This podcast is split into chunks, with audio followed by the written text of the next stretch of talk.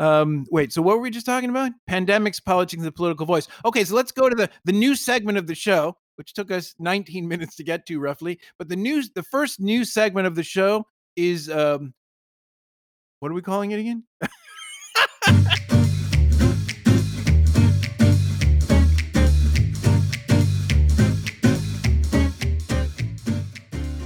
I said, I don't think you can lose recording everything that comes out of our mouths, and if nothing works, then I think nothing- Richard Nixon would disagree with you, but gin and tonic. That's catchy. gin and tonic. I do like that actually, but but then we have to explain what that is. And and does gin? I don't drink gin and tonic. So does gin bring us joy and tonic make us crazy? Is that is that the the idea there? I, I wasn't But- but I- sure. I, just thought it was catchy, but uh, Gin and tonic, peanut butter and jelly. Let's think of like you know something and somethings. Oppenheim and Teller. No, that's the atomic bomb. They're all Jewish bombs. That was a line from The West Wing in that scene when Leo and the lawyer go down to Washington because they think Iran did this nuclear test in the uh, in the ocean on submarines. But actually, it turns out at the end it was Israel, but they think it was Iran, and so they they go down and threaten the Iranian ambassador. And the, the Iranian ambassador says, uh, Leo says, "Well, you're afraid of a Jewish bomb," and the Iranian ambassador responds with Oppenheim, Teller, they're Einstein, they're all Jewish bombs. I just love that line. I'm Kenny Benjamin, I'm Joshua Beckett. and this is Lox and the Bagel. Blame it on the Jews. Blaming on the Jews. But speaking of Jews, no, let's get to that later. I do want to do this thing. Okay, so whatever it is, le- we'll come up with something later. But for Yeah, now, I- the segment's called "What Makes Me Crazy? What Brings Me Joy." Woo! Well, you, you know, the, here's the thing: we can we're going to come up with something catchy, and then you're going to say, let's say it's called gin and tonic.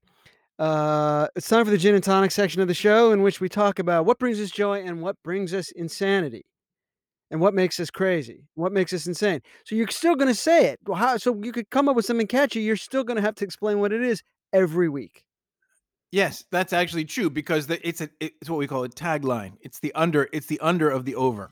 And then I said something off camera to Joshua about him never getting excited. Why don't you ever seem to get excited? I know you get excited. I, you know what? I think this is a, pro- a problem in my life. I think a lot Yeah. of people have a difficult time. My sister once said, "Do you ever get really excited about anything?"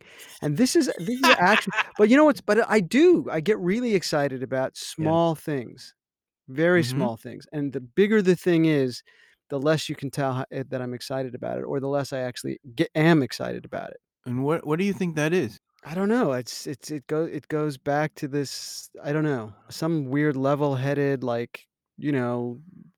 It's not that big of a deal. Maybe it's like an anti my dad thing. Like I don't want to boast. I don't want. I don't want to boast about anything. I don't want to feel. I, I, I want to say two things about what you just said. One is before you said what you thought it might be, I, in my head, I was about to say it, but then I wanted you to come out with it first. I was about to say, I think this goes back to your father. I think. I think it might. Although- yeah, I think it might. I think most things do, but I think this thing does in particular because your father was a huge man, and I don't mean huge physically, I mean huge emotionally and intellectually, and the way he sucked up the energy in a room and required and demanded the energy from everybody else. Mhm. And so I think that you're you in some ways, even though you're you're you're very successful and accomplished in so many ways, I don't think it's in your nature to make a big deal out of stuff. Mm. And that minimizing is probably probably a response to your father's eh, narcissism, which you kind of kind of repulsed you. I think that. that I, I. Oh, absolutely. I think if I won the Nobel Prize for something, I would go like, yeah, you know, I think anybody would have done what I did. I think this is would have been a good, you know, Um, But if I but if I What- but if I see but if I see like if I plant some seeds or something like that in, in my garden, they start to sprout. it's- I am over the moon. Come look at this seed. Look at this. Look how gorgeous these are. Look at the. It's a weird thing with me. do you when you say seeds, you mean that literally, as opposed to Peter Sellers in the movie Being There, the character Chauncey Gardiner, who was a gardener, but the president mistook his gardening words for wisdom, In the and he was was we plant the garden. No, I, I meant That's it right. literally. That's right, Bob. Mhm. That's right, Jim. I can't remember the name. Yeah, no, that's Ben, interesting. I Ben, think that is ben. interesting. The name was Ben. That's correct, Ben. You remember the actor who played Ben? I do, uh, and I can see him, and I'm blanking on his name. I'll give you a hint. He was an older man. Yes, thank you. Is that helpful? I think that might narrow it down. Not helpful at all. Uh, Okay, I'm going to give you another hint. I'm going to give you Tell another hint. name. His first name. Listen, I'm going to give you another hint. Yeah. His first name started with an M. You know, it's so funny. In my head, it was it was M. Mark, Michael. I think Mel. Oh, Melvin. Yes, yeah, Melvyn Douglas. That's it. Yeah. Ba-bum. Yeah. What do we have for him, Johnny? Oh, we have the new Proctor Silex chemotherapy machine. That's a that's a joke from 19 Wait, there's a reference What to is that. That's not me making a, that's not me making fun of cancer victims. My father died of cancer, by the way. That is uh, So a mine, joke. you from- bastard. Fuck you, you fucking fuckhead. Well, we're talking about Jared Kushner now, or no? We're just talking about uh, but the the joke. The joke comes from the uh, early '80s improv, the Improv in Los Angeles, owned by Budd Friedman. Um, the Improv, the comedian's name. Now I can't remember if it was one of two comedians. There were two comedians who I loved in the early '80s at the Improv when I was just a kid. I was a teenager and I would go there. Uh, one was named Barry Diamond, funniest guy you've ever seen on a stage. I don't know what happened to him in the world, but he was brilliant. And the other guy's more famous, Charlie Fleischer, who did all kinds of stuff on TV and stuff. And one of them did that. Charlie Fleischer did this bit, just to remind me. Charlie Fleischer did this bit. There was the old sign at the improv. It was kind of a rickety sign behind the stage. It, it said improvisation, but the I, the letter I was literally missing from the sign. So it said improvisation, right? Um, and Charlie Fleischer looked, turned around one time and saw the sign and just said this. he said, Ooh, the I is missing from the improvisation. Perhaps a reference to Moshe Dayan. that's that's fantastic. It's a good early Do you think? 80s He, do you Israel think? Do you think that he uh, came up with that on the spot? I think it's very possible. He's he was a, he had an incredible mind. He was Robin Williams like in his mind. And who's the guy who who did Budd Friedman used to say was the funniest guy ever that he ever met? Okay, so this is such a classic LA. This is one of those like, oh, we grew up in LA, we knew celebrity stories, but I'm going to tell it anyway because it's funny.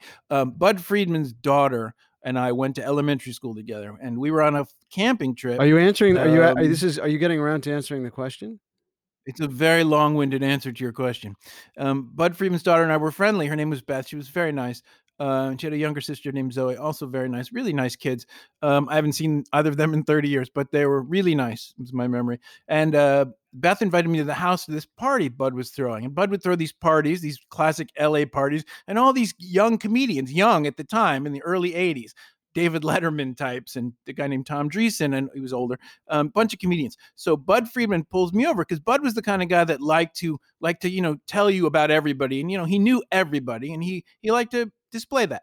Um, so Budd calls me over, and I was I was what 14 maybe at the time, and he says, "You see that guy? There was a, and there was a Nebuchadnezzar." From our point of view, a Jewish Nebuchadnezzar looking guy sitting across the room by a fireplace all by himself. Night, this is so the, the camping trip was like 1978 maybe this was 1979 we were early teens and he says you see that guy that's the funniest guy in the world it's going to be huge huge i Can I say, i I say said who it was? huge Can I say who it was? Yeah can i finish the story though Yes, i think he said the word huge and he said it twice and the person he said it about was Albert Brooks. albert brooks very funny very funny very dry Do you remember my story about about a letter being out in a sign? no i have no idea what we're talking about You and I lived. You and I both lived at Bush and Taylor in San Francisco. We lived in the same building. From outside of my bedroom window, I don't remember if you could see it, but the uh, Clift Hotel. You could see the Clift Hotel. Yeah, and the uh, the F burnt out on the Clift Hotel sign for a week. uh-huh yes i do have a vague memory of this Yeah, it just said "clit" for a week on on the on the top Mhm. of the, that hotel. that's not as good a story as my albert brooks story i'm just going to say in terms of story judgment I would say, would say I'd say visually, I'd say visually, it is an infinitely infinitely better story. Right. Infinitely better visually. Although now as we're using words to describe it in an audio format, it kind of loses something in the translation. Although I guess imagination okay. is whatever you make. All right, all right. Imagine picturing a young Albert Brooks sitting by a fireplace, or the word "clit" illuminated on top of a hotel. I don't know. Maybe it's me, but I'm much more excited about the Albert Brooks thing. It's completely you. Okay. I think uh, Albert Brooks is a comic genius, underappreciated in our culture. I, But anyway, I think digress. I think the clitoris is a physiological genius. it's not underappreciated, though, I would argue. I would argue it might be underappreciated. Okay, this is an uncomfortable conversation, but let's move on to talking about something meaningful like nuclear war. the topic of today's podcast, now 20, 20, 20 minutes into a meandering, random, banter centric uh, rant, is a pandemic. That, that what you see, that was so Jewy and chew, chewy and Jewy. Yeah, I, I? Can you not interrupt me when I'm doing the the whole like this is the topic of the podcast, a very critical statement on the topic? Can you, can you not interrupt yeah, me? sorry. And we've been interrupting each other for 40 years, so I don't know how that. how Yeah, that's true that. too. No, I don't want to stop that. I love that. I just want to stop it. I in love in- in- interrupting you. I will- I do. and I I'm do going to continue interrupting to interrupt you. until the cows freeze over in hell. okay. Um, but anyway, go ahead. what What's the topic of the show? the topic of the show is pandemic, politics, and the political voice. Ooh, that sounds deep. You guys are deep. You say it. Pandemic, politics, and the political voice. Say it in a deep voice. Say it in that baritone. I don't have a baritone. Pandemic, politics, and the political voice. You know, when you were younger, you had a much deeper voice. I don't know what's happened to you. I don't know what has happened to you, but you had a very deep, rich voice as a young I child. don't think. and I, now you I don't sound like I, you're I much higher up I, in the range. I don't think I did. I think you're. That's just a. No, you did, definitely did. Um, wait, so what were we just talking about? Pandemics, politics, and the political voice. Yeah. Okay, so let's go to the the new segment of the show, which took us 19 minutes to get to roughly. But the news, the first news segment of the show is um, what are we calling it again? What gin? gin and tonic? About to leave, already packing. Come with me. Gin and tonic. Yeah, it's gin and tonic. Okay. It's what brings me joy and what makes me crazy. Under the premise that gin brings us joy and tonic is crazy making. I don't know because I never had a gin and tonic in my life, but let's just go with that explanation. Oh, that work for wait, you? you know what though? Oh, you know, in a, it does work if you really want to. If you want to, right? You could say, "Oh, the gin brings the joy. The tonic is what makes you able to drink so much gin, you end up being, you end up becoming insane."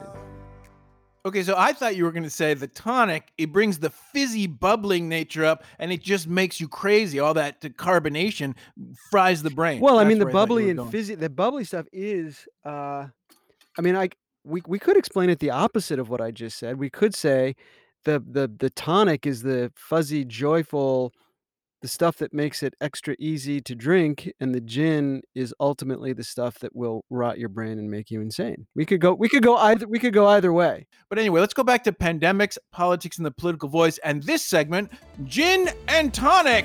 Ah, the crowd's going crazy. It's like a it's like a Greek chorus out there. Enough with you, Brutus. But anyway, um, so let's start with you. Yeah, Brutus Yeah, Brutus it's a by the way lot- was not in the chorus and that was not a, and that was not a Greek play. But but other than other than that, you are you are you are totally on point. You know, I don't appreciate you you bringing me down, man. Okay. I don't appreciate it. oh, okay. So let's start with you, Joshua. Joshua Beckett. This week, what brought you joy? Can I just start with what makes me fucking insane? I, I love that you're you completely shifted it because that's the top of mind. Yeah, go. What makes you completely fucking You know what makes insane? me fucking insane? what does make you fucking insane? When insane? you go into the supermarket, when I go into the supermarket and they have rearranged the whole fucking store or or whatever the, or whatever the department is. Now, I think that there's a reason behind this. I think the reason is they want you to move around searching for shit so that you will discover other shit and then buy it. I think that is why they do it. I'm I don't know, but that is Mhm. my guess. But in the meantime, they move everything around. You spend the next 4 weeks or 6 weeks or whatever it is memorizing where everything is so that you can get in, find your shit and get out of the store. And then they move everything around and you're like, "Where the fuck is the kale?" It's always right here. And then you realize, "Oh, you motherfuckers, you rearrange the store." I fucking hate that. wow. Um, have you thought about seeing a doctor, perhaps? No. because this sounds like it could be a, a an aging issue. I guarantee that doesn't make you insane, I guess. First of all, you never even go to Um, the fucking store. You don't cook for yourself. You don't go shopping anymore. When we lived Okay, two- together, you went. You, there was like you went regularly, but you don't do that anymore. Yeah, I right. First of all, I do go to the market because even though I don't cook much, I still buy food because I I require like oh I don't know every other fucking human being I require food to live to survive. So I do still go to the market. Although lately, I have to say, pandemically, I have been uh, ordering food from Safeway and it's been delivered the last couple times, which so I haven't been going to the market as much. But I will say this about the market. First of all, um, you're insane. That's one thing I want to say. when we were ki- when we were, let me talk. When we were kids, I always thought that you, as you got older, you would be kind of the calm, sane one, and I would be the kind of crazy, loose cannon one. And as it turns out, you are much more curmudgeony and older in the, these ways of things that annoy the fuck out of you than I am. I am much less annoyed than I have ever been in my life about those kinds of things. Who knew? I never would have imagined. Who, what that. makes you? What Oh. makes you insane? About to leave. Already packing. Okay, so I'm going to talk about something in a completely different way. Although yours makes me laugh much more than this is going to be funny. This is much more serious. What makes me fucking insane today, in particular, is this person who calls himself the Vice President of the United States, Mike Pence, the former um, religious zealot governor of Indiana, anti um, progressive rights of all kinds, who who has five staff members, five staff members this week diagnosed with coronavirus, very close people he's interacted with, and then has and by the way, to preface, Mike Pence, the Vice President of the United States, is the head of the coronavirus task force in this country. This week, we're seeing cases. The total, the cumulative number of cases in the last seven days is the highest it's been since the start of the pandemic. The highest it's been since the start of the pandemic. CDC guidelines require anybody exposed to somebody like he has been exposed to multiple times to quarantine for 10 to 14 days. Uh, and he has chosen basically to declare himself an essential worker, an essential worker, and said he will not be quarantined at all. Not only that, he will be going out on the campaign trail doing rallies and speaking to people. And I had two thoughts about this and why this makes me crazy. Yeah, Vice President of the United is- States, by the way, the definition of a non-essential worker. He's a, well said. Well said. He has he has one job, one constitution, one. If the president dies, he gets a new job. Right. That's his job. His job is to wait for a new job. Right. He has actually no job. His only job description, his only meaningful job description is to wait for the next job, Yeah. which may never come. Right. Okay, so just get that out of the way. But so he not only is he not setting an example for the country as the second most powerful leader in the country, not only is he not setting an example, but he is recklessly endangering the Secret Service, the staff on the airplane, the people that serve him drinks, the maids, the housekeepers, the butlers, where he lives at the uh, the uh, uh, vice presidential residence at the Naval Observatory. All of that in just the most reckless and disgusting disregard for other people. The level of privilege involved in that is beyond comprehension. And it just, and in this week where we've hit the highest level of coronavirus cases in the history of this pandemic, his, his disregard for other people and for setting any kind of standard, which the, they don't do those two, but any kind of moral stance for the country to say this is the right thing to do. And by the way, we require every fucking other person in the country to do this. It's in the CDC guidelines, but I'm above the law, above the rules, above caring about the people I'm supposed to take care of. Oh my fucking god, do I sound annoyed? You do sound annoyed. Can I ask you a question? Uh yes. He lives in an observatory. Yes, isn't that cool? That- It's here's that- the thing. It's called cool. the Naval Observatory. I don't think his house is actually an observatory.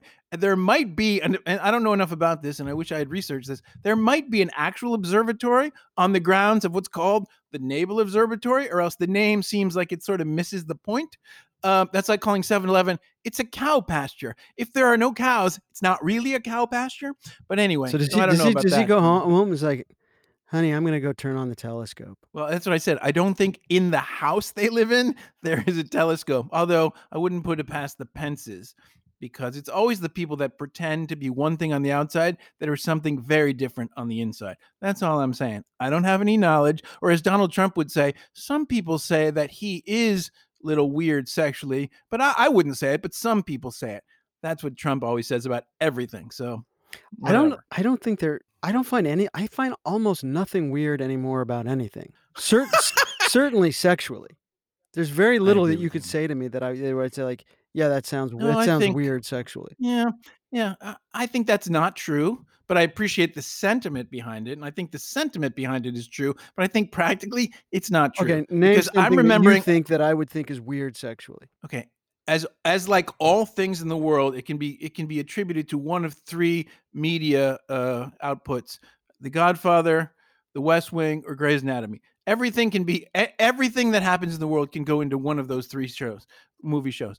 Um, this is a Godfather reference. Um, there is a scene in Godfather 2 when Michael and Fredo are in Cuba with Senator, what's his name from Nevada? His Mhm. name I can't remember now. Yep. I, I think I am getting old. What the hell was that guy's name? Senator Cleary, Mc- Senator Mm-hmm. Geary, Senator Geary, maybe. I think it was Senator Geary. Anyway, that actor was terrific. They're in Nevada, and this is the point where this is a pivotal scene in Godfather 2 because it, it's in this scene when F- Fredo says something that Michael realizes that Fredo was the traitor. And this sets off a series of events that leads to Fredo's execution. Uh, I don't want to give it away for those who haven't Spoiler seen alert. Godfather 2 Can't believe you. a movie said that came out in 1974. So if you haven't seen it, you go see it. Um, but anyway, so they go to this sex club, and the senator is bragging to the people there. He says, "Oh, Fredo brought me here before. Wait to this guy." And the, the guy's known as the I can't remember exactly. I think he's known as the bull or something. A man walks out. And he takes off his robe, and you don't see it, but you're basically told that he has a very large male unit. And then there's something with a bull and a couple of farm animals. What was the word you used? Nothing seems something to No, me I anymore. said weird. I just used your language. I just Oh. said weird. That doesn't seem weird to you. A man and a, A man- with a a very man large and- male member and lots And a- of farm and a, and a bull. Well, if you had said he had a, bull and and then well, if you maybe said he had a monkey small, on top if you said he had a small member, then I might have said that was weird. But if he's got a large member, then a bull, a bull seems to make perfect sense to me. Uh huh. All right, excellent. So now I've just had this vision of the podcast. The podcast, com- we have we have themes for the show. This show is about pandemic, politics, and the political voice. And at the end of forty five minutes, we realize, oh, we never got to that. what were we talking about? We were talking about bull semen. d- This show is mostly about bull semen. All right. So wait, we, still haven't Okay, finished so that, that was first so segment, that- which is gin and long tonic, winded. So, so you That was the gin part of gin and tonic. Okay. So now we have to get to the tonic. okay? No, that was the tonic. No, I'm that was with that was the tonic. Now we okay. wait. Which is the thing that's bringing you joy? I think that we're gonna go with the gin. You're going with the, you're going you're going with the gin bringing joy and the tonic taking you over the top and then making you insane. You're going with that as opposed to the the tonic is the bubbly joyous stuff and the gin is the is the Yeah. The harsh stuff. I, I those of you who know me know that I am not a big drinker. In fact, I I rarely drink, not by choice, just because pandemically I haven't had a drink in a while, but just because I'm just not a big drinker. I like lots of wine. I like a, a margarita or a shot of tequila every once in a while, but not much more than that. But I do like the idea that the gin is what brings you joy because I do think a little bit of alcohol um, feels good. A little bit. That's just, you know, my thing. So let's go with that. So we just did the what makes us crazy, which is the uh the tonic. So now let's do the gin. What brings you joy? Joshua Beckett, what brings you joy? About to leave. This is a harder one because there's there are so many so well there's so many things that I could say right now. So Um, many things. Yeah. Um but I, you know, I mean and maybe this is too easy, but but you know, my daughter, my daughter just brings me a huge amount of joy. Just a huge amount of joy. Also, Mhm. Also the thing that can bring me the single most frustration. Uh-huh. So that's a that's a joy and crazy. It is kind of a joy and crazy, but today crazy joy. Today, Crazy joy. Today, a lot of joy. Did she do something today in particular that brought you joy, or is this just a generalized sense of joy? Just a general sense of joy. Just just just a general sense of joy. All right, and eh, it's a little bit of a cop out, but all right, we'll go with that for now. I mean, not that your daughter doesn't bring you joy, and daughter, my daughter brings me joy, but yeah, it's a little bit of a cop out. Um, okay, so I'm gonna again. go with the topical idea. And I guess for me, this idea, and you need to hone in on this from my perspective, is this is about what's happened. We're topically like what brought you joy this week. So for next week's episode, let's kind let's come up with something that's specific. What brought you joy this week? Something that you can point to. Okay. Just side note. Okay. I, I think File I think my what made me insane this week was very au courant. yes, it was very au courant. I can barely even say that. Um, we'll have to translate that for other people who don't know what that means. One of them is me, by the way, uh, later. But I have no fucking idea what au courant means. Could you explain what that Current. Means me? means cur- what was happening currently. I I was I went shopping. What today. language is that? French. Yeah, I didn't take French, I didn't take French either, but you know, but you spent some time in countries that speak French. I did, and I, I I did learn French in Is, French. Is Morocco a mostly French speaking country? it's the lingua franca. um, do you remember what year you were in Morocco? Uh, 88, E- 80. Is that a question? 88. You know what happened in 88? I was in Morocco. Yeah. You know what else happened in 88? And this is on the topic, by the way, of pandemic, politics, and the political voice. Uh, I was working for the Dukakis for President campaign That didn't work as a out. young as a young man. Well, this is the point I was going to make. So, and this is what's so scary 8 days out from an election. In the summer of 1988 at the Democratic convention in Atlanta that I attended, um uh, I just want to say a shout out to someone I haven't spoken to or seen in about 20 years either, Matt Peterson, who was my friend on the campaign, who scored us two red floor passes at an arena that was so small that even Jesse Jackson Jr.'s son, I'm sorry, Jesse Jackson's son, Jesse Jackson Jr., who later became a congressman and I think went to prison for a while. Uh, but anyway, he was just a kid then, like we were. He didn't have tickets to get in. That's how small the venue was. His father couldn't get him into the venue. He borrowed my ticket to get into the venue. Um, but Matt Peterson, who was one of the nicest, um, smartest guys I've ever known in my life. Again, I haven't speak, spoken to him in 20 years, but an incredible guy. But Matt Peterson uh, was friends with this big New Jersey fundraiser who gave him two of his floor passes. So he and I had had front row seats to that convention. A lot of really interesting speeches from Bill Clinton to I don't know John Kennedy that- that's Jr. All kinds of people. story that typifies. You asked me the other day, like, well, what's a what's a classic me story? That is a classic Yeah. you story. No business being on having those tickets. No business being there. Somehow you end up Correct. being, you know, talking your way in, or or, or just I also, by the way, there. I don't know if you've ever been to a political convention. This was my first and only one, but uh, there are lots of parties going on, lots of big parties hosted by lots of famous people. And there was this big Ted Turner, the creator of CNN, was hosting this huge party at the what was called the CNN Center then. Uh, Crystal Gayle sang at the party, and the food was incredible. And to get into the party, it was in a hotel, and you walked in the main level of the hotel, and then there were escalators uh, and in front of the escalators was a long table with name tags, and that's where you you got your badge to go down to the party. This was a part. This was a fundraiser. It was like a thousand dollars a person or something, uh, and you had to be pretty famous to get in there. And so I was with these two young women who were working on the campaign. The three of us were just walking over there, and I had this idea. I'd never done this before, but I had this idea that if we just you know acted with a certain kind of bravado which was a lot of my persona in those days, um, we could figure our way into the party. So I said, let's just get in line and see if we can talk our way in. So we waited in line to at this table. Mhm. And as we're getting close to the table, I see that, and again, security has changed a lot in the last 30 years, but they, all they all people did was walk up to the table and the woman behind the table said your name and she and they he told them their name and then she gave them the badge nobody was checking ids so as we're getting closer to the table and i had you know i was known for having perfect vision in those days right Oh, is that correct insane vision. Like like right like if if you had been like into the military, you probably could have been a great pilot. yeah or a sniper i think probably Yeah, for sure. yeah sniper Yeah. okay um but anyway Except you know, So- except so- your aversion to the outdoors will make you a terrible sniper. no in, indoor sniper oh, indoor, indoor sniper Specialty, specialty unit in the, Yeah, in, yeah, the indoor just- sniper just- unit. Not those yeah, guys who like killing- camouflage themselves with bushes. No, God, no, I'm not going to wear camouflage. No, like like in a foreign uh, capital, inside the Capitol building, I could probably have killed a head of state from inside the building. You know, like all those horror movies, like he's in the house. That would have been me as a sniper. He's in the I building. love it. We Um, that was my idea. indoor but anyway. sniper. Kenny Kenny Indoor Benj- sniper. Kenny Benjamin. I think I've Indoor sniper. I think I've just created a new field. Yeah.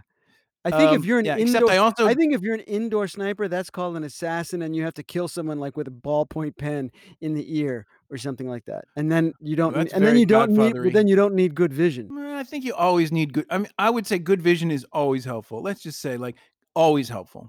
It's Just like drinking water, always helpful. Like, you're not going to go wrong with drinking water and having good vision. Am I wrong? drinking water and having good vision. Yeah, no, you You're not going to go wrong with. you're not going to go things. wrong with that. No. That's my point. Yeah. Always good. Okay, so so we walk up, me and these two young women who, who um were on the campaign together working. We walk up to the table, and just as the person in uh, there were, there's one person in front of us now, and I look down on the table, and the name tags are there, but they're backward. And I I look down, and I read a name that I remembered. I was very into sports in those days, as I'm sure you recall. And there was a guy named Stan Kasten, I think was his name, and he was the president. I'm pretty sure he was the president of the Atlanta Hawks basketball team and also the football team or also the baseball team. I don't remember. He was a big macher in the Atlanta sports world. And I notice his name. So I say to the, the women, I say, okay, just go with me on this. And okay, we're all the same age, by the way. I just want to preface that. The three of us, we're all 22 years old. We're all, or 19 to 22, somewhere in there. And so we walk up to the table and I say to the woman, she says, name, sir. And I said, uh, Stan Kasten, and I, I need a badge for my wife and my daughter. I swear to God, that's what I said. And the woman says, uh, okay. And she sees the Stan Kasten thing. She hands it to me, and she hands me two extra badges so you could get down the escalator, which had huge security guards. And that was it. We got into this amazing That party. a so that Because, that uh, is a classic you story. And then, just as we're on this topic, because it was so much fun, and this is not something I've done in decades, but Jesse Jackson Sr., the Jesse Jackson, was also hosting a huge party that week. And so, with the same one of the same two women, I think, and I went to this other party, and this time it was the security was much tighter, and you couldn't just go through the front. But I noticed, because I noticed things, I noticed about 20 feet to the left, there were doors that people were coming out of, and there was no security at the exit. So I said, come on. And we just kind of casually did that kind of like serpentine shell thing from the in laws, Mhm. like walking sideways, walking sideways, walking sideways, and just stood there kind of hovering. In the same way, by the way, my dad used to go to the front of the line in movies because he hated waiting. Um, and we, he would just make us, even as kids, which always made me a little uncomfortable. We would just stand in the front by the box office pretending we were I don't know, just doing something. And then when they let everyone in, who was a huge line down the block, we would just walk in with them. Uh, same idea. So the door opened to the exit, and some there was a security guard on the inside. And I said to the I said to the woman I was with, just like uh, act like you belong. And I said, "Come on, come on, we got to get in. Uh, J- Jimmy's expecting us to." I don't know. I made up some line as I said it out loud. I'm saying, and the guy just wa- waved us through, got in through the exit. That was uh that was another classic But that's me from but that's that era. another that's another classic from from that era. Act like you belong. That's Act like you belong. that's a classic you thing from that era. I think that was the days before credentialing and computer chips. So it was much easier, I think, in some ways to act like you belong. I, I don't know if that would work today, but anyways. All right. So what where were we? We're doing an opening bit to the show now that we're almost, you know, 40 minutes in. We're doing the opening bit, which is what brings us joy, what makes us crazy. Gin and tonic, my friends. Yeah. And uh so what brings you joy? Your daughter. Daughter. What brings me joy? Ask me the question. What brings you joy? Use my full name. Use my full name. What brings you joy, Kenny Benjamin. Thank you for asking me that. Um Okay, so this is again political for me because that's all I can think about 8 days out before the most consequential president election of our lifetime. Um what brings me joy is the hope that our long national nightmare is ending. Let us say amen. That's what gives you joy? Can I get an amen, brother? Mm, no. That's what gives you joy. You won't give me an No. amen? Yeah. Yeah, that's what's bringing me joy this week. The hope. You're the getting joy. We might be You're getting joy from from hoping that he that that's that Donald Trump's going to be. Yeah, I find hope very joyful. Mm. Do you not find hope joyful? Hope to me is a joyful idea. Mm, yeah, it's a joyful idea. As Jesse Jackson said at that 1988 convention, up with hope, down with dope, keep hope alive. Mm. So I think I think we all can get behind that. This podcast brought to you by the people at Up with Hope, Down with Dope. So that was my my Jesse Jackson Well, Jr. that's nice. I I hope that many you years. I hope that you I hope that you're you My joy comes true. yeah, I mean I hope your hope is is not misplaced. I hope it's it brings you more joy when you see it come come I- to fruition. I hope so too, not only for you, but for your daughter and my daughter and the future of humanity, one might argue. You know, that. Yeah. So um, let's talk about this notion of the political voice, which is something you brought up to me the other day in a conversation. Tell me a little bit about what you were thinking when you were thinking of the political voice. What is that? And then after you do that, I will make another West Wing reference related to the political voice. Go on. Um, well, you know, you you have a much stronger political voice than I do, and that that is that you know you are first of all you are better informed uh, on politics than I am. You speak more um, eloquently about politics than I do. You have a very strong uh, point of view about politics. Mm. Um, so the political voice is what I was referring to is point of view and the way that you articulate that point of view. And you said something about how do you find that or My question to you, and this is not the question, but yeah, I mean, how how and when did you how and when did you find your political voice? You know that it's an interesting question because I don't think I've ever thought of it or conceptualized it in that idea of a political voice. And but I but I think part of it came wow, I'm getting goosebumps as I just had this kind of realization in my head. I never thought of it this way, but now as I look back, I I started reading before the internet, god we're so fucking old. I started reading magazines when I was a kid, when I was really young, like 10 or 11, political magazines. Oh, I'm glad you uh, glad you qualified that because I started reading magazines when I was young too, but I wouldn't really call it reading magazine. I was about eleven. It was more of a visual visual thing. Yes, I think that's what's a theme Yeah. for the show. I think I am Okay, more wait, don't say anything. Don't say anything for a second. See if this rings a bell to you. I'm a student at a small Midwestern college. I was in the library one night studying, and I never, Never thought the- this yeah, would happen to me. Of course. Oh my God, that brings me back to a different era. And for those of you that don't know what I'm talking about, good. Yeah. We're just going to move on. yeah. So so you started reading The political voice. Yeah. uh, and and it's because, and I think the, yeah, and I think How old the were reason, you when you started reading political magazines? as I just said before you interrupted, I said 10 or 11, I think. Okay. I think the reason that I started reading the political magazines was twofold. One, I didn't feel like I had any voice as a child. Like I, I think uh, those of you who don't know my childhood upbringing, like I was raised by divorced parents and I was alone all the time, and I never felt like I had a home or I felt safe or I felt loved in a way that made me feel okay. Uh, or I felt I could had anybody I could talk to, so that was really sad and a lot of uh, what I would call benign neglect which led to a lot of trauma uh, later. But um, so that's a long way of saying I I I was looking to find a way to be heard, to be seen.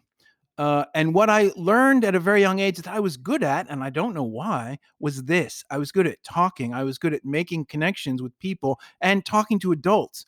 Um, and that was the only way I'd ever got any attention. So I I learned really quickly to do that. And part of what I part of what I took on as my identity or my a sense of like accomplishment was that I could speak with authority as an 11 year old about politics. And that seemed to impress people when I started to do that. And I think that's what I reacted to. And I remember reading, you know, The Atlantic, The Nation, The New Republic, all these, and it was all magazines. And I remember reading all these magazines. And as you said, like I was I was very articulate about politics at, at an age before most children even know what that is, because it was the only, and because I spent a lot of my time. God, this all feels so sad, as I said. And, if you feel sad for me, please, please feel free to send me a chocolate babka. Uh, just write it to Kenny Benjamin, America, and I'll get it. It's like a Santa Claus thing. Kenny Benjamin, America, chocolate babka, and I'll get it. Do you remember? Do you remember um, my but- grandmother was so well known that she once got a letter that said Betty Betty Rifkind Westwood. I do Yeah, remember that. yeah, That's actually funny. I do so remember that. yeah. And she was very well known. Um, but anyway, so I started reading these magazines, and I remember because I spent God, this is so sad, but I spent a lot of my time after school in sixth grade, in particular. I remember with my sci- my homeroom teacher was also the science teacher, Mrs. Strober, who I remember her name. She was a great teacher and really nice. I spent a lot of time after just hanging out after school with my teachers, helping them or doing whatever. I also spent a lot of time after school with friends' houses, helping their moms. And I found that when I had something to say that impressed people, like talking about politics as an 11 year old. I remember I made my first political speech in support of Jimmy Carter in sixth grade in 1976. And I, you know, what the funny thing I remember about that was, again, no internet. There was no way to get information about a candidate without sending a letter to the office and asking them to send you a brochure. Mhm. And that's what I did. And the brochure, I remember the brochure so plainly. It was green. And I remember I wrote a speech that I then delivered in class from that one little green brochure. So that's where the political voice came for me. It was a way to be heard. It was a way to to not be invisible, to not feel invisible. Mm. Um, because that's what I felt. I felt invisible. Yeah. So that's where it developed. And then as I got older and started to like live in the world, you know, I started to care about things that were meaningful. I remember Reagan, you know, and uh uh unions and I just I learned things. I learned about the the union movement a little bit and about the you know, this is way before the AOCs of the world, but you know about the Democratic Socialists and about uh, Eugene Debs and about this fight to to create a work workplace that allowed people to have lives and have children and see their children and be paid reasonably and and not be attacked and all these things mattered to me. Again, I felt like an I think because again, I felt like an underdog. I felt like an other. I was alone. I, I didn't have the kind of wealth and privilege that all of my friends had. So I had to find some way to distinguish myself. And this is what I took up this idea of being smart and being uh, knowledgeable about current events and topical things. That's why. That's my political voice. Do you think that's important in, in general for people, um, uh, for citizens? You know, uh, uh, Oh, God, yes. be Because I, to, yeah. to find a political voice, whatever that vo- whatever that voice is. By the way, Yeah. Yes, because I'll tell you what, and here's the thing that I don't think we're taught, which I think is just utterly true. Everything is political. People, people, some people like to say, well, I'm not into politics and I don't. Yeah, people don't like elected politics because mo- a lot of the politicians today, you know, are dishonest, are power hungry, are Donald Trump, you know, just complete morons who who pretend to be one thing to to get over on people. Um, but everything is political. right? The the personal is political. Yes, and I think that goes. Uh, yeah, I just think that's true of everything. And so everybody is political, even if they don't want to be. It's unavoidable. You can't be. You can't. It's like saying I don't believe. I don't live in the culture I live in. Well, everybody lives in the culture, and everybody gets the influences from the culture. You can't escape them. Mhm. And that's why politics and the political voice and identity are all interwoven. We just not we just ever been taught to think about us ourselves Mm. in a political way that's not negative. Most people hear the word politics, you know, it's like the third rail. It's like, oh, you don't talk about politics and religion with people, right? Because and that that's given politics and the notion of politics a bad rep in our culture. But but meaningful change and meaningful service to others is always political. So yes, the political voice is important. And now a moment of uh, West Wing reference. There is a scene, there's a whole, uh, when Jimmy Smits in the latter part of the West Wing after Aaron Sorkin left, when a lot of people stopped watching, but I still think the show is very valuable. And Jimmy Smits was terrific. And that actress whose name I can't remember, who starred in the Jenji Kohan show Weeds, who was very talented and always interesting. And do you remember her name off the top of your head? Mhm. Yeah. okay. She played a political consultant that had kind of an on and off affair with the character Josh Joshua Lyman, um, played by Bradley Whitford, also a terrific actor. Jimmy Smits is sort of he's run he's a congressman in the show and he's running for president. And he was kind of plucked from obscurity by the Josh Lyman character, and he's not really ready for it yet. And he's trying to find his way, right? Like most people are, and he's trying to find his voice. And in this context, they called it the presidential voice, right? He's he's running for president. Mhm. So he's doing this kind of debate prep with this actress whose name I can't remember. Um, I, God, it's going to frustrate me.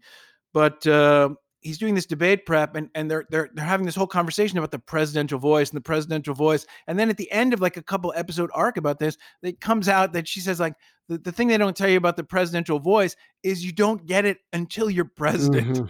it's like you can't learn it because the presidential voice is a function of the presidency Yes. well that was and, that was the case until donald trump existed and now we don't have a presidential voice Right. And so and so what about the and what about the political voice? What uh, what would you say to people who want to find a political voice uh, um, and are or you know have always been historically uh, apolitical Well, or non-political yeah apolitical or not wanting to to to touch that third rail as you say? I think I think this might be a language issue. This might be a cultural language problem. Again, when we say political, people think it means elected politic commentary, right? Political means for me, the political voice is the voice of this is so like modern American guru online Simon Sinek shit, but the it's the voice of your why. It's it's what matters to you, why it matters, and being able to articulate that in a way that shares that with others. That's the political voice.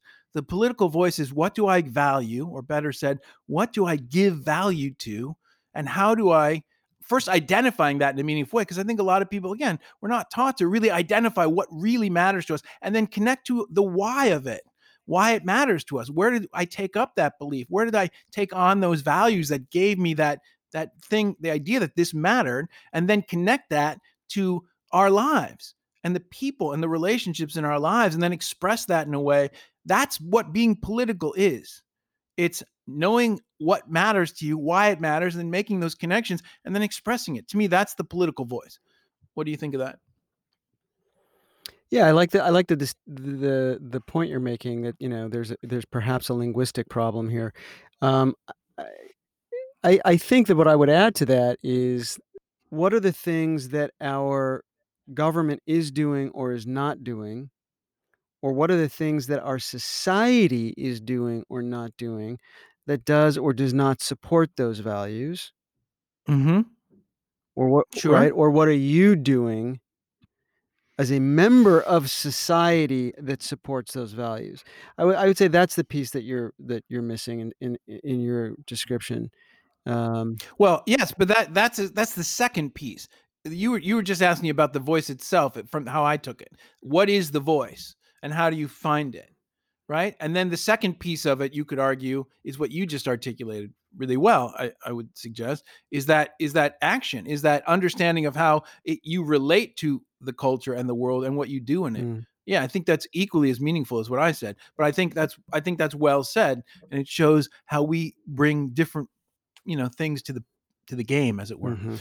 because those those pieces go together. Yeah. Does that make sense? yeah you know i'm much more politically informed than i ever was and i find Yeah. myself scrolling through news it's really the only way i use my phone is i just read news but i still feel um, inadequate talking about politics i still feel like i'm But is that because you you feel ill, not informed enough, or because you don't think your voice matters, or in reference in, in comparison to other voices, you don't think you can articulate it as the, well? the- Like the what, la- la- the last thing that, that you said Mm. the last thing that you said Yeah. Well, that's that's a cultural problem too, right? We're we're we're besieged by this idea of comparison and that we're supposed to compare ourselves to others to know if we're good enough, as opposed to we all matter. We're just we just haven't given enough support to say like your voice matters, even if it's not the loudest, the most annoying, or the most knowledgeable, right? yeah I don't know. I mean, ignorance is dangerous too. It scares me a lot that people like you and I have joked about this in the comic shows. Talk, they go outside these Trump rallies and they interview people, and people will say things like, "No matter what evidence you show me to the contrary, I will never believe what you tell me, even if you prove it to me with empirical evidence." What the fuck are you supposed to say to someone who says that? I don't know. But as we you and I have Mhm. talked about, I think part of that there I think there's also a shame component to that. Uh, no nobody wants to be shown that stuff because that would mean then admitting that they were wrong and that would mean confronting a shame so deep, right? That that that it's not even that not worth going there. Just not worth going. Right, because but that's based on the idea again that cultural notion that being wrong about something is shameful as opposed to we're we just learn new things and so we evolve. Right? Those are two different ways of looking at the same thing. I I didn't know that or I never heard that. Oh, I, I'm willing to reconsider that as opposed to taking that in as I am wrong, thus I am Well, shameful and I maybe- cannot admit I mean, that. wrong was maybe the not the best choice of You're wrong. not the best choice of language. I think that So it's- It's realizing a that linguistic issue. realizing that I have been that I have been supporting something that is is reprehensible to me, yes. right? I think yes, you know, and that brings up for me like the the Charlotte March, right? Uh, you and I have joked about this before too. If I'm if I go to a march because I think that Confederate statues are okay, I don't. But let's just say that was the position I took up, and I go to a march in support of these statues, which is a, a perspective on history, right? We can disagree on what the meaning is, but you but reasonable people can say like I think our history should be preserved through our statues. Like that's a perspective I don't agree with, but I can understand it. But if you go to a march and there are a couple thousand people there and you're in this march and you're thinking, "Yeah, we're protesting, we're being American," and all of a sudden every single person around you starts to chant, Jews, will, not, replace, us. Yeah, Jews will not replace us." if you're Your first thought might be, "Go ahead, yeah you go." no, if your thought is not, oh, I'm in the wrong. This is not for me. Yeah, I'm in the wrong march. Yeah, and and if you're a good person, Yeah, one might yeah, argue you- by any kind of reasonable You standard of goodness, away. and you walk away. Yeah. You say, "Wait, I I thought I was in a different Yeah. with a different group of people, and there aren't good people on both sides of Jews will not replace us. correct. There just aren't." Right, that is correct. I'll tell you something So else there's that makes me insane, and it, that's Will that you I will. That's that's a, a- apropos. right now? Yeah, right, right now because it's apropos, and next week. and Tell next- me- tell next- me right next week it won't be. I really, really hate it when when I hear people pr- say proudly that they don't vote. That makes me fucking Yeah. insane. People you know, or just you mean people like on TV? Because you know people who say that proudly. Like, do you know people like oh, that? Oh, I do know someone like that. I know at least one Oh. person like that. Um, Oh. but it makes me insane when I hear anybody say it. Pr- I, I, I didn't. It didn't. Ha- doesn't have to be someone I know. But when I hear someone say proudly, "I don't vote," that makes me fucking insane. yeah. And I don't. I don't need. Yeah, To, that I don't need to go too. into I- that. But but it that makes me insane. No, you don't. All right. So let's get to the segment The Four Questions.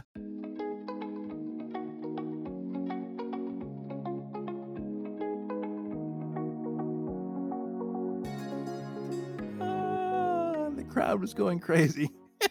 you know, I love the I love the idea of the That did not sound like a crowd, by the way. It didn't even sound anything like a crowd. It sounded like no. That, it that sounded in like a in monkey with gas. I don't know what that was. Yeah, that's that was my monkey with. That's good. That was spot on, my friend. That Oh, was is my that what you were going for? impression. Okay, okay. Yeah, I was going for monkey with I gas. don't know what the how nice it call. relates. The crowd goes wild, but okay, great. I'm glad you nailed it. It's a good read. You Yeah. nailed it. Uh, Okay, thank yeah. you. Yeah, I've been working on that for months. My monkey with gas. Like to me, that's been the most important thing I've done during the pandemic. Man, My monkey with gas You impression. nailed it. No, I put the crowd noise in post. You know, we don't fuck around with that. Post, my friend. Um, so the four questions. I just I love the I love the big introduction idea. I like just like I've always liked this since I was a kid. I think it's because I watched so much fucking television when I was a kid.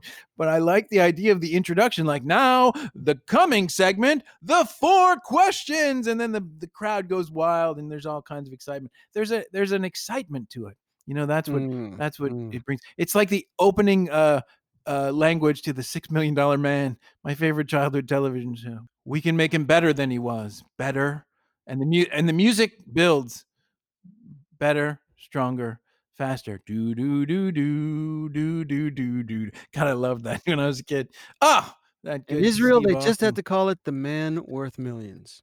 you could That's 'cause you right. could- Can't use you the word six million in any context. six million dollar man. Anyway, um, okay, the four questions. So this is a new segment where each week, unbeknownst to the other, we come up with two questions that we ask each other for a total of four. In the idea that two plus two equals four, as opposed to the idea that two plus two equals a sack of potatoes, which is an Adam Arkin line from the West Wing, as everything can go back to the West Wing. Okay, go ahead. Two questions for me of the four. So You so go. okay, so then this this goes into the political voice. Did your and and I'm I'm having some I, I didn't know this about you by the way and how you found your political voice. Um, but when we when you were a, uh, a kid, when we were both kids, you were I don't know if you would say you were fanatical about sports, but you were you had a very uh, broad know- Broad broad knowledge. knowledge of sports, especially football, basketball, baseball. And at some point, you just stopped caring. Why did you stop caring about sports? Wow, you uh, you just keep bringing up things that make me uh, sad. But okay, I will answer the question honestly, as honestly as I can in this context. Um, I stopped caring. Part of my, and this is so true of so many men, not you and your father, but most men in our culture. There is a connection that men make historically uh, with their fathers around the idea of sports. Field of Dreams as a film comes to mind, one of my favorite films, by the way. Love that film, love the feeling of that film. Uh, and it's because that connection with my dad, like uh, as we discussed earlier in the episode on fatherhood, my father communicated love through money. And one of the few things that my father really enjoyed talking about and engaging in activity with me was going to sporting events. So that was part of the way we connected as well. Um, and so two things happened in my late in our late 20s that shifted my interest in sports. One of them, sadly, was the kind of corporatization of sports that is completely taken over sports today, but that was starting back then with luxury boxes and the, the prices of tickets going up ridiculously. And it became something only for the privileged and the, the, the rich and the famous to really enjoy in person. When I was a kid, when we were kids, the most expensive ticket at Dodger Stadium in the 70s, the most expensive ticket right above the dugout where we sat was $7.50 a ticket. Let that sink in for a second. Even adjusted for inflation, that was not expensive. $7.50. Those same tickets today cost I'm I- I think $600. Now that's just not normal inflation over 35 years. Go from $7 to $600. $600 a ticket. Think about that today. Yeah, I'm doing uh, I'm doing the I'm doing the Redd Foxx thing with the the hand on the heart having a heart attack. for for a two parent family and two children that's $2400 for the seats and then when you add in food and parking and all the rest of it you're talking about $2600 to go to a baseball game. $2600 that is not affordable to 99.8% of the people who live in this country okay? So that's one of the things that happened. By the way if you do that same math when i was a kid a family of 4 going to a baseball game. Tickets were $30. You probably spent 20 on food. You may have spent $50, which by the way was still not cheap. You just did you but a- just did all a that math normal- in your head. I did, yes. I can do four times 750 or four Okay. times a 100 in You're my still head. good. You still got it. You still head. got it. I guess still got it. Thank you. Um, but the difference between a $50 night out and a $600 night out, even adjusted for time and inflation, is significant. Um, so that was one of the things that happened. And, and also because of my political voice, by the way, this is so well tied in your question. I love it. Thank you for being so thoughtful. But because of my uh, my growing interest in politics and my awareness of the cost of going to things and how that affected an average family and and the politics of that, the politics of sports, it, it did shift my enjoyment. I lost the ability to enjoy it as much. And of course, the second thing that happened when I was 29, after two months after my daughter was born, and um, not two months after my daughter was born, um, six months or eight months. I can't even remember now the time. It's all it's all melding into one. Was my father uh, went to federal prison for 10 months on tax charges. And so that connection between me and my father in sports, coupled with the cultural and political aspects of the sports world, um, just ruptured something in me around sport and around the value of Mm. sport in my life. Mhm. It just ruptured it and it never re- returned Mm. ever sadly well i did love the early the tiger woods era uh felt unique and special to me by the way having never really played golf and never been interested in golf but something about tiger woods uh, i found um inspiring. The the the the hard work, the ethic, the a lot of the story. Anyway, but uh, yeah, but that that team sport thing, which was a huge part of my childhood, and I did when I was a kid. I could tell you everybody's batting average, who was you know everybody's everything. I knew all the stats. I knew everything about sports. And now, literally, I couldn't tell you I couldn't tell you the name of five quarterbacks who play in the NFL. Not five. I mean, I know who Tom Brady is because he's famous. And the guy who plays for the Kansas City Chiefs, I, I don't know his name, but he's good. Uh, but literally, that's all I know about modern football. Mm. Um, baseball, I have no idea. Like for the Dodgers, who the team I grew up with loving, Yeah. until they let Steve Garvey go because they didn't want to give him one extra year at three hundred and thirty-three thousand dollars in like nineteen eighty-two. Um, anyway, um, I couldn't tell you. I don't know who plays. I I, I- know one player that comes to mind, uh, Kershaw, the pitcher. Yeah. That's the only player that I know on the whole Dodger team. Yeah, I know nothing about sports. Okay, that's question number one. Yeah. ahead. Well, Question and number two. um, I don't know if you remember this, but um, I mean, you got me into into basketball. Uh, well, th- that's not exactly right. That that's not exactly right. And and this goes to my point. But I I developed an interest in basketball, and I remember my sister Mhm. asking me why why why do you like basketball? Why are you bothering to learn about basketball? And do you remember what my answer was? Um, I don't. Maybe something to do with our friendship. Yeah, I don't remember Because exactly. Kenny cares about it. So I want to Yeah, that's I sweet. want to I want That to was learn nice. w- about the thing that he cares so much about. I don't, you know, we're Mhm. close friends and I that's not something I understand and I want to I want to learn about it. And so and I did and I think I ended up following the Lakers longer than you did, but not much longer. And I stopped following the Lakers for a similar reason, and that was the only sport I ever got into was basketball. Well, that's Yeah. not true. Tennis. I loved watching tennis.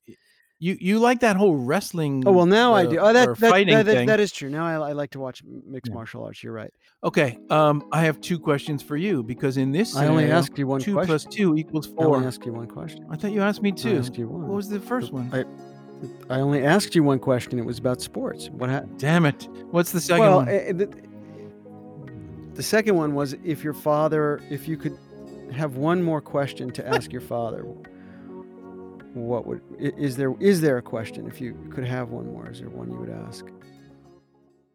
no, I mean that's a maybe a sad answer, but no. I mean, It's not in the in the last why, seven why is it months, why is that a sad answer?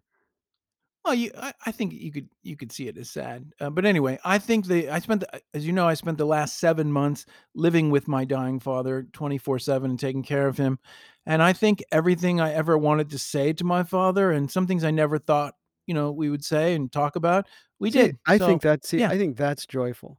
I think that's. that is that is joyful. that's That's, a beautiful answer. joyful. I don't think that that's sad at all. No, I think culturally though, you could see the idea of like, well, if somebody doesn't have anything else they'd want to know as sad, because that feels like maybe know. you I- you you know I everything. But you're right. I I mean, it wasn't sad to me. I just think the idea of it is sad. That's cultural as well. But no, my experience with my father was that yeah, everything was said needed to be said, and I don't have any questions left. It's been eight years. Um. Anyway, so okay, ask me the second question now. That, that, that, Timing. okay. Okay. So here, those are really thoughtful questions. I appreciate that. My questions are not not as thoughtful in the same way. I have a different went a different direction with my questions this Mhm. week, which uh, is is what it is. Okay. So the first question is more of like a traditional question. I just because I'm curious about. I'm actually curious about Mhm. this, and that's why I ask because it's something I don't know. Uh, okay. So if you found out today that you had three days to live, what was the one thing that you would like to do? One thing you'd like to do that you've never done before. that's the way you're going. never done before. You're going with it. If you Yeah, had three there. days to live route, the three days to live. I like to think of it as two and a half days. So let's go with that. If you had two and a half days to live, what would be one the one thing? Three days if feels you like had two long. Feels days like too much. four hours to live, Yeah. ah, If you could I have had four and a half hours. 56 hours, if you had whatever, Did you two did you just do that to live, math in your head? I made that Oh. up. I actually wasn't Oh, doing okay. math. I just made that up. But I appreciate that you always go to that and that you give me credit for that. Thank you. But so what what would be the one thing that you've never done? Not something you've done already, but you've never done. Is there something that you've never done that you would do before you died? Uh, does it matter if realistically I uh, am physically or, or in other in any other No. way capable of do actually doing it. No. This is this is a dream. This is a fantasy. It's a question. fantasy question. Wait, so you just asked me that question, but you didn't weren't actually thinking of something specific when you asked that Yeah, specific before I clarifying be- or qualifying No, question? Before I start thinking about it, I want to know what the framework is for my for thinking about it. Okay. I appreciate that. Okay, that's the framework. Go. Okay, so yeah, I, I would like to go back in time. Ooh, that's a good one. Already, I'm I'm I mesmerized. would I would love love to go to uh well, see, this is just not even within the realm of reality. But if I could do it, I, I would go. This is really kind of. I'm really kind of answering the, the question. I'm really answering. Okay, can you stop qualifying the, answer? question, Just the answer. question I'm really answering is: if you could go back in time to only and to two events in history, what would Yeah. they be? That's fine. This is Okay. the, what you want to do. It speaks to your values right, and what yeah, matters to I you. would love to. Uh, I would love to hear the Gettysburg Address. I think that would be just fucking amazing. Where where would you be sitting in I, the I mud don't know. or The, I know. The, somewhere in the somewhere in the gallery. That'd be fantastic. I just want to get in and get out before I have to use a bathroom. That's that's. That's a recurring theme in the Lo- Lox and the Bagel podcast is the public restroom, disdain for the public restroom. yeah, I would, but I would love. I'd love to do that. I would love to just make sure, you know, pee, then go back in time to the Gettysburg Address, then get out and come back. That's like your mother saying, make sure you bring a jacket. Yeah. Uh, Go to the bathroom before you leave the house to go back in time. so what was the question? What, what three things would I? That was What it. three things would I No, do? no, one oh, what thing. one thing would I No, not uh, three uh, things. if One thing. That had- was it. That's a good one. Okay. I like that All one, right. the Gettysburg All right. Address. Okay, now this is this now the second question is again like a hedonistic question because because in our history, food has played such a big part in our experience. Oh. I'm so glad that you just said that. famous experience. because as you were talking earlier, I thought of another really possibly good good segment to the show. Which, like we could just call it like, and the portions are so small, where we're just like we just talk about like a great meal or a great food or just some food related thing. We don't have to talk about it now, but but I but I like but I but I like a, I like a, Uh-huh. a segment that's just called and the portions are so small. I like it, and the portions are so Which small. is- That's what I want to say on my tombstone. that's your yeah. and let's use tombstone as a transition. Wow, that was said last week. I don't know how we keep coming back to the tombstone idea, but it's again another theme we're developing here: Okay. tombstones. By the way, and we will at some point talk about the fact that Joshua and asked a group of his friends, and I was included, to build the coffin that his mother was buried in, which is really fascinating on so many levels and really emotional and interesting. But we'll talk about that another time. I just want to tease that out there because I'm thinking of tombstone, but there is a context for the meaning of the tombstone in our Mm. world. Um, anyway, so here's the Okay. question. Huh. Let's use that as a tombstone as a transition to this second of the four questions uh, from my side. Tell me about the best single bite of food that you have ever had. One bite that stays with you, that gave you that umami feeling. Umami, often translated as pleasant and savory taste. But in this Well, context, I wanted to Single translate it best as bite of food might not have been umami. It might have been sweet. listen to me. I wanted this is, you didn't let me finish. I was in the middle of clarifying when you jumped in. So, umami is often translated as pleasant savory taste.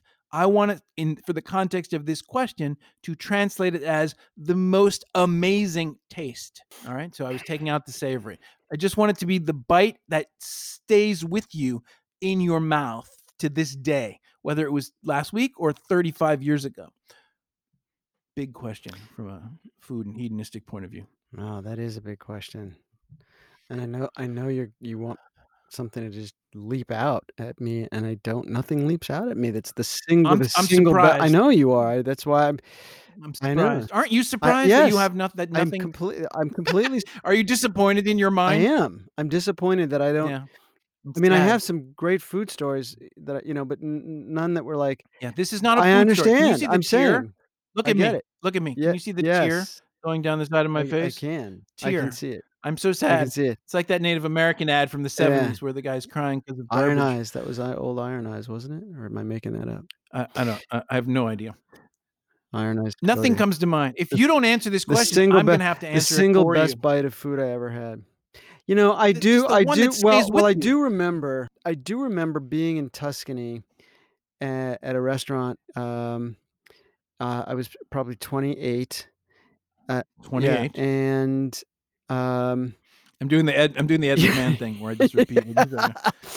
and it was truffle season, and, Truffle and season. it was it was uh, it was just this very very simple pasta. It was out in the country. It was a country Mhm. restaurant, and uh, like uh, yeah, and it was such a simple pasta, fresh homemade pasta. It was incredible, and uh, it was uh, just pasta that's that's prepared so simply with the with with truffles. with just incredible ingredients, and it was one of the times when it really solidified for me this idea that you the a few incredible ingredients are all you need to to make an, uh, a, gr- a great And bite what of were the food. ingredients? that you remember? What was in it? Well, it was uh, it was pasta and I think uh, m- m- mushroom and truffle, and probably some Mm. butter and Would you re- would you recall a porcini mushroom, an Italian porcini, perhaps? it might have been I yeah it might have been it Okay. might have been porcini it might have been porcini it was it was just so good So in your mind, that that that kind of simple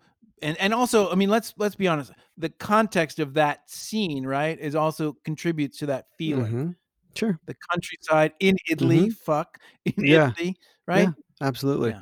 oh and then i'm sure there was just some incredible red cow uh, parmesan or something like that you know just amazing Oh, That's funny. I thought you were going to say, I'm sure there was some incredible red cow out in the distance, No. as if some part of Tuscany is known Uh. for their red cows. This is something I've never heard of. Or maybe you, the mushrooms were were psychedelics instead of porcini, yeah. and so you were seeing red cows. That would also create. That's a great. That's a great question, bite. though, and I, I, I, wish that I had a, a better answer. I mean, I, mean, I don't think that was a bad answer, but I, I wish I had. No, no, it was a good, it's an excellent answer. I'm going to give a bonus answer because I just feel like it's necessary. If you don't Go ahead. mind, do you No. mind? Because the bonus answer relates to a meal we had on our 21st birthday. Mhm. um, we went we had a week long celebration of our 21st birthday Went one up in northern california that was the northern california dinner in addition to other things i don't want to talk about this whole thing i want to talk about it another time but and then in, in los angeles we had dinner at a restaurant in 1986 which was known as the best french restaurant in the west of the mississippi in Oh, america coddled egg, called l'orangerie coddled eggs and caviar. That's, the coddled eggs and That's- caviar that's, what i'm a pretty remembering great bite. that I I had never tasted anything like that in my life. I, again, I didn't grow up in, with as much of the fine, fancy foods as you did. I grew up with some of that, mostly because of you and your father, by the way, taking me to places. But that bite of food, which which is served in an eggshell on a little stand, and it's and they take the eggs out, right? It- tell me if I get this right after I finish. They scramble them up with some caviar and some other like perfect flavor, and they put it back in the shell. And then basically what you have is one or two spoon bites of this what they what was called coddled eggs and caviar. And my memory of it, even to this day, this is the memory, Yeah, is just this orgasmic sense of of wonder. it was magic. It was incredible. Yeah, Um, all right, well that's yeah. um I love those. Are great that's questions. that's gonna oh my god, that makes me long for a time when when restaurants were open Well, and and you could eat in And them I, other people. I am now, uh, I'm now going to. What's, oh wow, look at that! So I'm now going to Oh, go wow. make some uh, homemade pasta. Oh, that sounds like a great dinner. And I am going to have um, a uh, some pretzel chips. so that's very similar in terms of what we eat for dinner now. I might even, I might, I might even look for some kind of dip for the pretzel. Okay. I don't want to, I don't want to get you too excited. There might be a dip involved, and and we all know how much I love dipping. Yeah. Uh, I think I like dipping as a, as an action of of meal engagement more than almost anything else. Dipping. yeah. I do. I know you love dipping. Yeah. And, and drizzling. I like to drizzle Yeah. things and dip Yeah. things because the drizzle and dip. Ooh, that could be a ti- title for the uh, "What Makes Me Crazy, What Brings Me Joy" segment. The drizzle and the dip. you know, that's that. That doesn't sound right. yeah, I don't know what the fuck that is, but I, it's just like the drizzle. That sounds like we have to come up does, with. it does sound like something like two old Jews would be doing. well, the drizzle and the dip. Hey, hey, in the hey, in the middle of the night. But I, Hating guy of the uh, oh my god! dip. Hey. Anyway, all right, Joshua. It was lovely speaking with You you, this week. I will speak Let's to you do later. it again next week. Let's do it week next week. here on What's the name of the podcast? Lox in the bagel. Lox in the Bagel. Next week on Lox in the Bagel. A lot more drizzling and dipping you can expect. Look out for that, folks.